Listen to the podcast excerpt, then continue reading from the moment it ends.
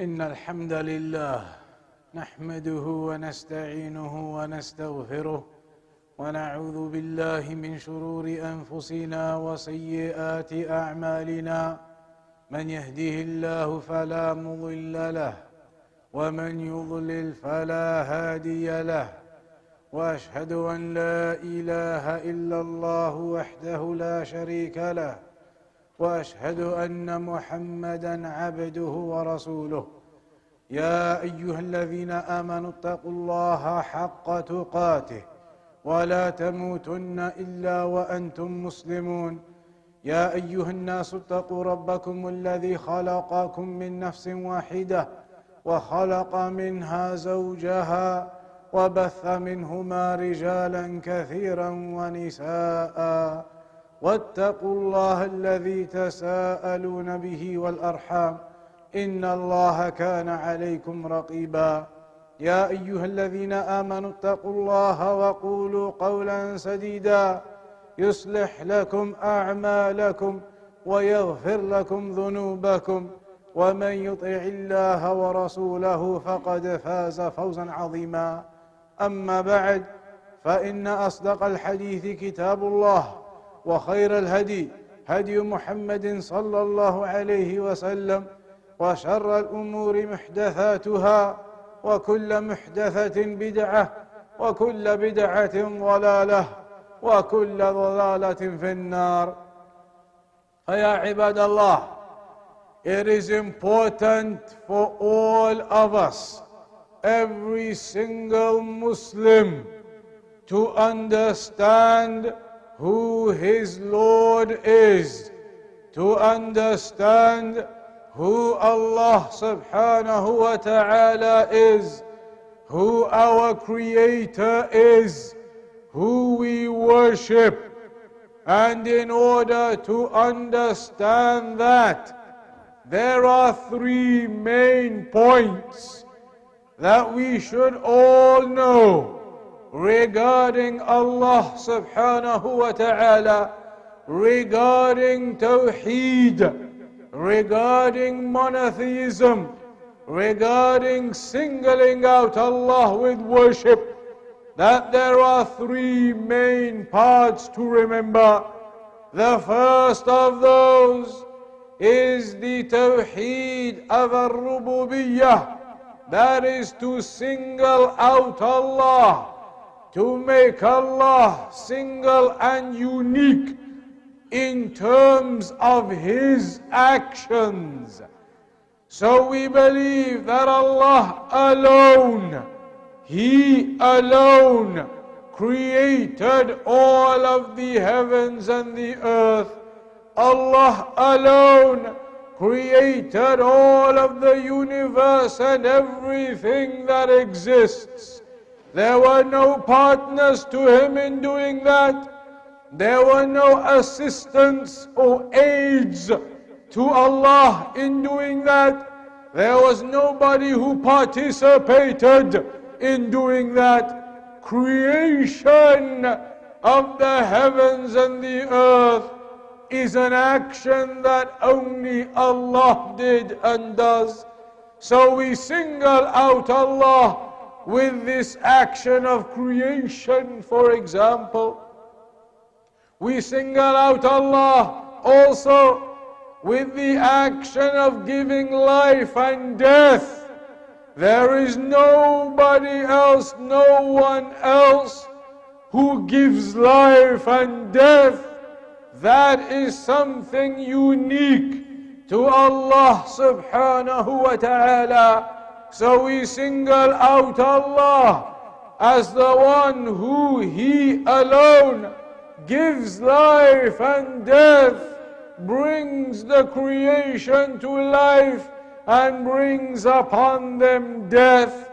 And we know that all of us who are alive, then we will experience death at some point.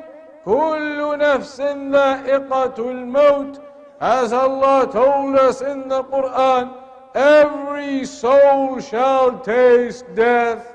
So we single out Allah in giving life and death, Nobody else participates with Allah in doing that. Nobody else aids or assists Allah in doing that. Similarly, sending down the rain and bringing for us our rizq, our provisions, our sustenance, then that is an action only Allah subhanahu wa ta'ala does. We single out Allah in that action of providing for us our rizq, providing for us our sustenance, our provisions, sending down the rain upon us and the vegetation that grows from beneath us, then that is from Allah subhanahu wa ta'ala alone. We single out Allah also for control of all of the universe, that He is the one who controls everything that happens in the heavens and the earth and in all of that which exists. Nobody else has any control. Nobody else decrees what happens. That is in the control of Allah subhanahu wa ta'ala alone. These are all parts of our belief in the oneness of Allah, the tawheed of Allah, singling out Allah in the action of creation, in the action of giving life and death, in the action of giving our rizq, our sustenance, the rain, in the action of controlling the universe and everything that happens, single and unique to Allah subhanahu wa ta'ala alone. It is not those deceased ones in their graves who control these affairs. It is not anybody who has died that you go to their grave or their tomb or their shrine and ask them for these things. These are all unique to Allah subhanahu wa ta'ala, the mighty and majestic. That is the rububiyyah of Allah, the lordship of Allah. Similarly though, there is what is known as al-uluhiyyah, that we must also single out Allah subhanahu wa ta'ala with our worship in every way, every type of worship. It is singled out to Allah alone. واعبدوا الله ولا تشركوا به شيئا As Allah told us, worship Him alone and do not associate partners alongside him. In the famous hadith, the Prophet sallallahu alaihi wasallam said, أتدري ما حق الله على العباد? Do you know what the right of Allah is upon His servants? Then later on the answer was given, حق الله على العباد أن يعبدوه ولا يشركوا به شيئا The right of Allah upon His servants is that they worship Him alone, single Him out, and do not associate partners with Him. They do not go and call upon others, make dua to others, go and call upon the dead in their graves, or go and call go and call upon the so-called awliya of Allah. They do not go to these people. They do not go to the tombs and the shrines and the dead. They do not call upon the angels or even the prophets and the messengers. They call upon Allah alone. They supplicate and make the dua to Allah alone. الدعاء هو العبادة as the Prophet sallallahu alaihi wasallam said dua, it is worship. So you do not make your dua to the dead. You do not even make your dua to the prophets and messengers. You make your dua to Allah alone. Every act of worship you do, you must single it out for Allah subhanahu wa ta'ala. Sincerity of worship, ikhlas, وما أمروا إلا ليعبدوا الله مخلصين له الدين حنفاء that they were not commanded except to worship Allah subhanahu wa ta'ala sincerely upon ikhlas singling out their worship to Him alone upon Tawheed. This is Al-Uluhiyya. This is a part of our belief in Allah. You cannot believe that it is permissible to call upon the dead or to make your dua to others besides Allah. That is not Tawheed. That is not the reason why Allah created us. وَمَا خَلَقْتُ الْجِنَّ وَالْإِنسَ إِلَّا لِيَعْبُدُونَ Allah told us that He did not create the jinn or the humans except for them to worship Him, to call upon Him, to make dua to Him. And this is one of the greatest misguidances of the people of the Muslims that they believe it's okay to go to the graves of the dead people and call upon them or to ask them to take your dua to Allah. Wrong, it is impermissible to do that. They believe that it is permissible to go to the grave of the Prophet Muhammad sallallahu alayhi wasallam and make dua to him and ask him for shafa'ah. That is impermissible. Allah has commanded us to make dua to Him alone, to supplicate to Him alone, to call upon Him alone, to single out all of our worship to Him alone. That is your monotheism. That is Tawheed.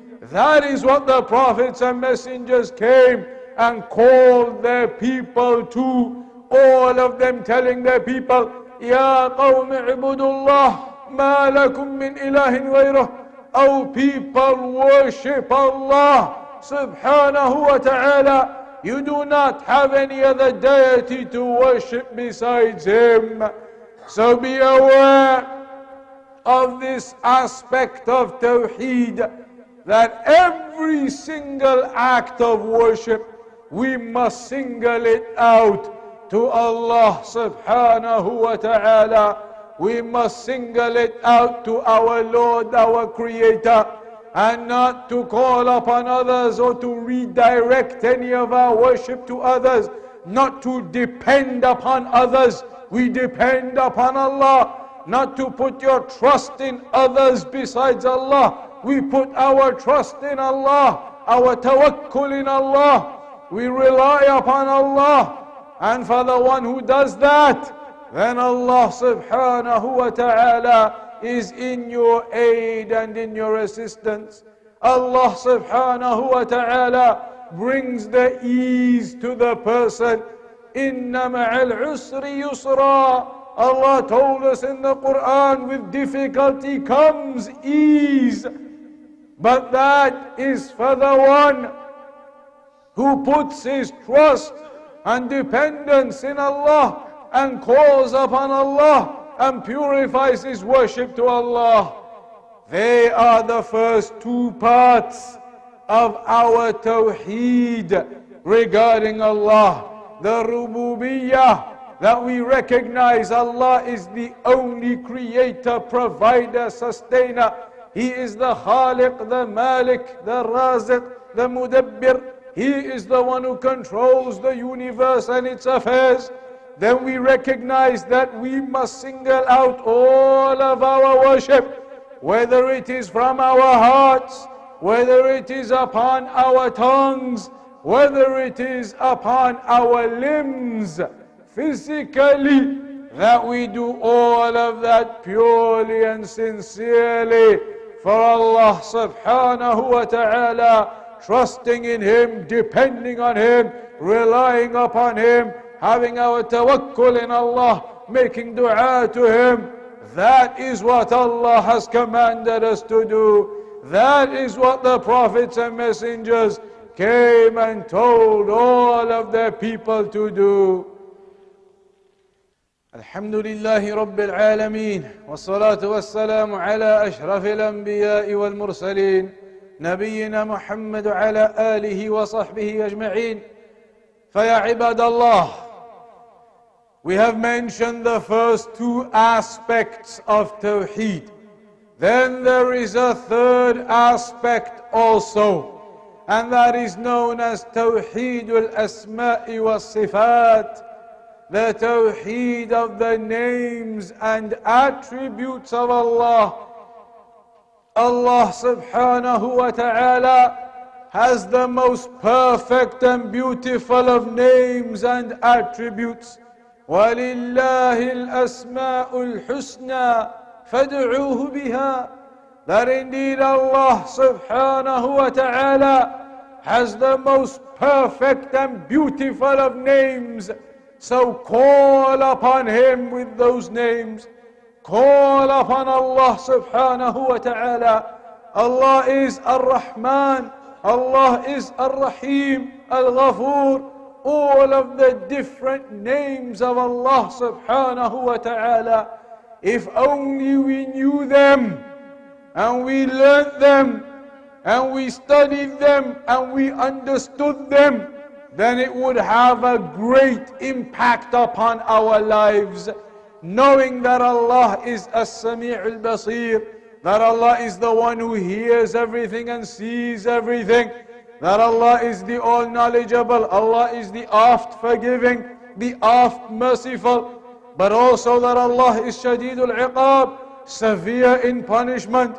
If only we knew about these affairs regarding Allah subhanahu wa ta'ala, regarding the names and attributes, regarding the other descriptions, then it would have a huge impact upon our lives knowing who our Lord is. In a hadith in al-Bukhari and Muslim, it mentions إن لله تسعة وتسعين اسما من أحصاها دخل الجنة That indeed Allah subhanahu wa ta'ala has 99 names. Whoever learns them, understands them, memorizes them, practices them, then he will enter paradise. 99 as long as you do that many, even though Allah has more than 99 names otherwise, Allah has more than 99 names and we do not know exactly how many. But as long as you learn and memorize and act upon 99, then the narration says you will enter paradise. It is important to understand the names of Allah. In Al-Fatiha, you read Ar-Rahman, Ar-Rahim. What does it mean that Allah is Ar-Rahman? What does it mean that He is Ar-Rahim? What is the mercy of Allah? If you recognize that, then you would know that even if you fall into sin, then Allah is the all forgiving, the all merciful. Allah is the one who forgives you your shortcomings and your wrongs. Allah is the one who accepts your tawbah, your repentance. And if you ask Allah for that guidance, and you ask Allah to be upright and to get away from your sins, then that is something that you may find that Allah bestows upon you, that you become righteous and you abandon your sins and you turn your life around. This is what is required of a believer to understand the names and attributes of Allah, to understand the other aspects of Tawheed. That is what a muwahid is. That is what a person of Tawheed is. And on the day of judgment, the difference between the people of paradise and the people of hellfire will be this. The people of Tawheed, they go to paradise the people who are not upon Tawheed, they are upon Shirk. They are calling upon the dead. They are calling upon the graves and the tombs and the shrines. They are calling upon the prophets and messengers and their graves. Instead of calling upon Allah directly, then those are acts of shirk. And perhaps those people may end up in the hellfire as a consequence. We ask Allah subhanahu wa ta'ala to make us all from the people of Tawheed. All of us who understand what Tawheed is and implement it and practice it and to be away from and distanced from shirk and the evils of it. وصلى الله على نبينا محمد.